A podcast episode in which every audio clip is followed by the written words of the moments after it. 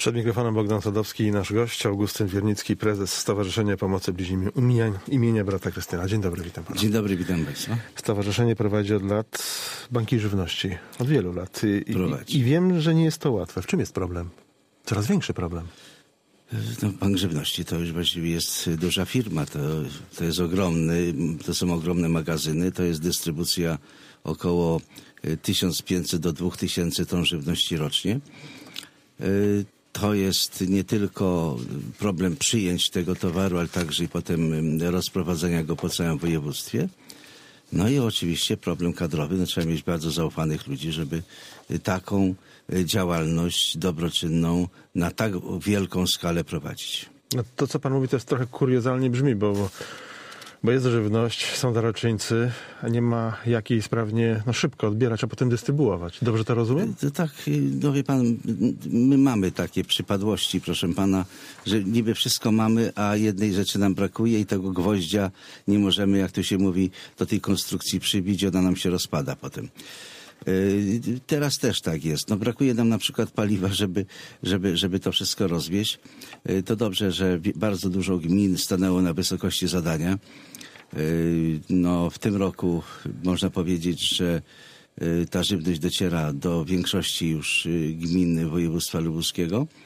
Y, Burmistrzowie, prezydenci, wójtowie y, tym się wszystkim zainteresowali. No ale są też i tacy jak na przykład Witnica, y, którzy nawet wybudowali i stworzyli z prawdziwego zdarzenia bank żywności, a więc miejsce dystrybucji żywności dla swoich mieszkańców, swojej gminy. Pamiętam te pana słowa sprzed e, kilku lat. Kto nie widzi biedy, e, do władzy nie powinien trafiać. O, oczywiście, że tak, bo, bo to można powiedzieć jeszcze inaczej. Kto nie widzi biedy, kto nie widzi człowieka. Bo proszę pana, dzisiaj polityk widzi drogę, widzi, proszę pana, filharmonię, y, widzi y, tam jakąś budowlę, y, a, a nie wie, że tam mają chodzić ludzie, prawda? I się nie zastanawia nad tym, czy oni mają na to pieniądze, czy nie. Y, Z jakich źródeł trafia do banków żywności? e, Bank pomoc? Żywności w Gorzowie, można powiedzieć, że to jest lubuski bank, bo to jest jedyny bank w województwie lubuskim. A Więc ten nasz gorzowski, lubuski Bank Żywności jest w systemie y, międzynarodowym, y, europejskim. Y, A więc mamy okazję czerpać żywność z zasobów i nadwyżek mm, żywnościowej Unii Europejskiej, ale także i naszej. No, na przykład z naszych źródeł mm, lokalnych y, czy polskich mamy około 500 ton żywności, różnych zbiórkowych, różnych, prawda, systemów dystrybucyjnych y, handlowych, a 1500 ton idzie z zasobów y, Unii Europejskiej. Ale to są oczywiście zasoby Unii Europejskiej. To są także i nasze polskie i jakieś y, Czy to są te nadwyżki, tak? to są te nadwyżki, które Unia Europejska w tej chwili posiada i przeznacza je na naj, najbiedniejsze tereny y, Europy. Wyznacznikiem biedy są kolejki stojące za chlebem w punktach, w których wydajecie żywność. To też pańskie słowa. Stoją dalej? stoją dalej. Stoją dalej, bo mimo, że sytuacja się bardzo znacznie poprawiła y, w rodzinach wielodzietnych, to zauważyliśmy i to nawet już trudno nawet na ten temat dyskutować. Jeśli ktoś coś na ten temat mówi w odwrotnym kierunku, to znaczy, że nie zna zagadnienia albo jest po prostu złośliwy. Y, Bardzo się mocno poprawiła. Dzisiaj my kolejek z matkami i ma- matek z dziećmi na rękach już, można powiedzieć, nie mamy albo prawie nie mamy. Czyli rodzinom żyje się lepiej. E, Tak, no tym rodzinom oczywiście, zdecydowanie. Jeśli ktoś ma troje dzieci, a dostaje na przykład dodatkowo tysiąc złotych, to jest to ta kwota pieniędzy, którą dawniej nie mógł spiąć do- na końcu miesiąca i tego mu brakowało, zadłużał się, a teraz wprawdzie nie ma luksusu, ale przynajmniej spina te swoje finanse i, i jakoś to y, już jest znacznie lepiej. Ale lu- ludzie oczywiście na ten temat mówią i z tego się cieszą. Ale pozostają jeszcze inne grupy, no chociażby mm, e, nasi seniorzy y, z tymi emerytami, e, emeryturami po 1000 złotych, czy tam po, nawet niedawno po 800 złotych, no teraz one trochę zostały podwyższone, no to przecież za 1000 złotych y, człowiek dzisiaj nie przeżyje, no bo jak zapłaci za mieszkanie te 600 złotych, jeszcze tam jakieś inne wydatki, no to praktycznie musi do nas stanąć w kolejce za chlebem. W ubiegłym roku uczestniczył pan e, w składzie przygotowującym drugi Narodowy Kongres e, Trzeźwości. E, Panie prezesie, przyjrzałem się genezie i dacie pierwszego kongresu Tak. i zaskoczyła mnie data. 1937. Siódmy rok, Skąd tak. taki rozstrzał dat? No tak, bo wtedy, y, proszę pana, rzeczywiście to pijaństwo się w Polsce rozszerzało, no jeszcze nie było takie jak dzisiaj, znacznie mniejsze, ale już niepokoiło to- tamtejsze władze, a szczególnie Kościół Polski. I w 1937 roku powstał, y, powstała inicjatywa, odbył się kongres y, trzeźwości, wydano od, odpowiednie dokumenty. Tyle tylko, że one nie weszły w życie, ponieważ już się przygotowano do wojny i, i, i właściwie władze były już te- wtedy za, zajęte problemem przygotowania się do inwazji Hitlera na Polskę, bo już było wiadomo, że ona nastąpi. No i, i właściwie te dokumenty tamtego kongresu praktycznie nie weszły w ogóle w życie, bo ty- tym się nawet nie miał Czyli wtedy było źle, teraz jest też źle, skoro Y, zrobiono Wtedy było kongres. y, źle, a teraz jest jeszcze gorzej. Ale kongres nie ma mocy prawnej, osobowości prawnej, by zmieniać przepisy Nie e, ma. ograniczające Proszę sprzedaż. pana, ale ma jedną bardzo ważną moc. Ma moc y, budowania świadomości społecznej. Więc proszę pana, jeżeli do, do, do ludzi dojdzie, że przepijamy 50-60 miliardów co roku, y, że, że ciągle nam brakuje pieniędzy, no to przecież jeśli byśmy tylko połowę mniej przepili, to mamy przynajmniej 20-30 miliardów nadwyżki w naszych portfelach, portfelach państwa.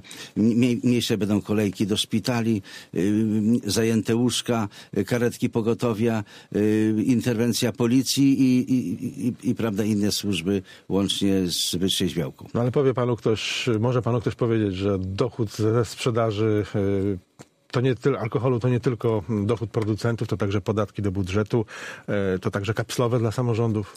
Z- Spotkałem się, proszę pana, z, z taką argumentacją, ale y, no niestety była to argumentacja osoby bardzo mocno niedoinformowanej.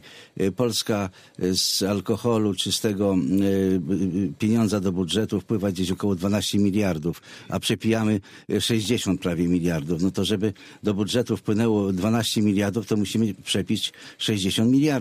No przecież nikt mi nie powie, że w związku z tym mamy więcej pieniędzy.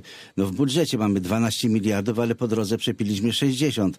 No więc gdybyśmy nie przypijali tych pieniędzy, to nawet te pieniądze w budżecie w ogóle by się nie liczyły, bo mielibyśmy po prostu w mieście więcej, w szpitalach więcej, w szkołach dzieci by nie chorowały, prawda, lepiej by się rozwijały i tak dalej, i tak dalej. To jak e, ograniczyć zjawisko? Podwyższyć cenę alkoholu, czy zmniejszyć ilość punktów sprzedaży? Y, Proszę pana, to musi być działanie y, takie wspólne, uzupełniające się.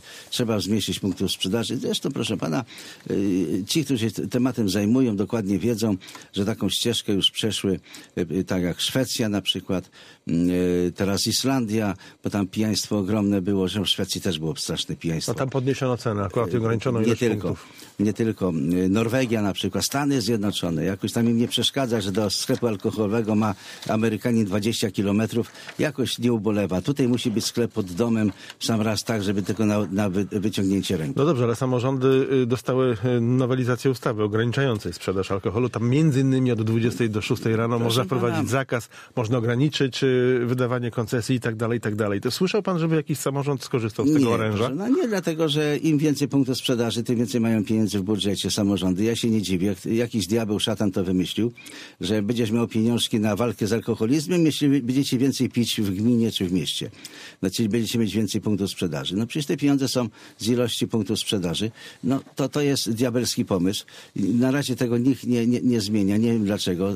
No i po to jest ten kongres. Otworzyć oczy Polakom. Tam padły tak- Chcecie lepiej żyć, to nie Na tym, przepijajcie kon- pieniędzy. na tym kongresie padły takie słowa, trzeba narodem wstrząsnąć po ojcowsku.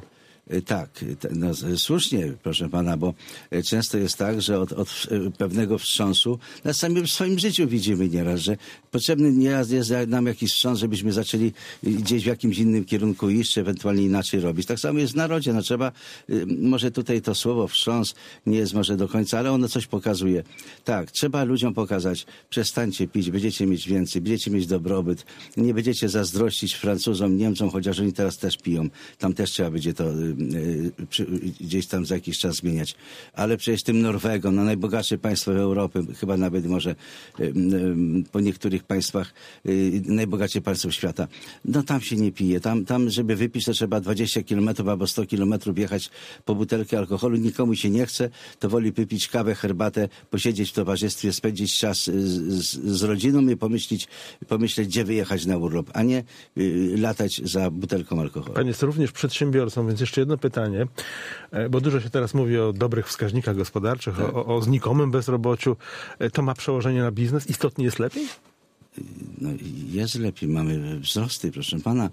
Y, Ja bym skłamał, że, że w mojej firmie się dzieje gorzej. Tylko czy ta aktywność lepiej. gospodarcza ma przełożenie na zasobność portfela 10% pana wzrost. pracowników? Proszę? Czy ta e, em, aktywność gospodarcza ma przełożenie na zasobność portfela e, pana pracowników? Y, Ma. Ma, y, proszę pana, u mnie się ludzie nie zwalniają, y, pracują po 15-20 lat. Y, no ja szanuję ludzi tak jak mogę, jak, jak mi pozwala na to sytuacja finansowa firmy, ale zarobki w Metalplaście nie są złe. Dziękuję. E, To tyle. Augustyn Wiernicki, prezes Stowarzyszenia Pomocy Bliźniemu imienia brata Krystyna był naszym porannym gościem. Dziękuję bardzo i do usłyszenia.